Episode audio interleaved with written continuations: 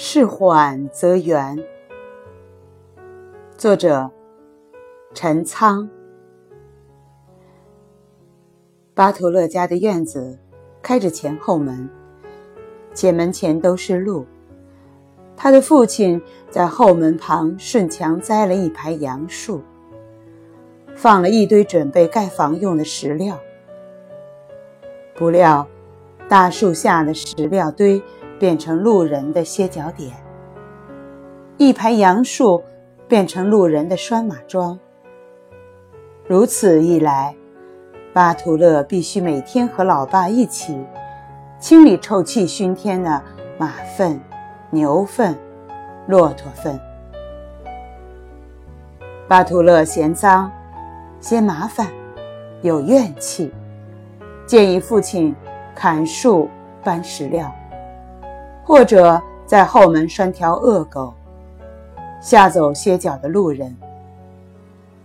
父亲说：“没必要，不可刻薄待人。我们只管清理牛粪、马粪、骆驼粪，储存干粪饼，友好的给路人免费供水，千万不要给人家脸色看。”冬天到了，缺少燃料的人家在严寒中受冻，或到处拾柴，或花钱买炭。巴图勒家却有充足的粪饼烧，父子围炉夜话。巴图勒问父亲：“这样的好人好事还要做下去吗？”父亲说：“不但要做。”而且要上档次。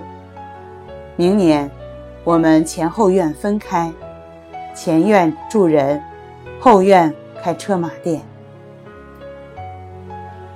春暖花开的日子，车马店开张了。回顾一年多的苦乐，巴图勒将父亲的智慧概括为四个字：事缓则圆。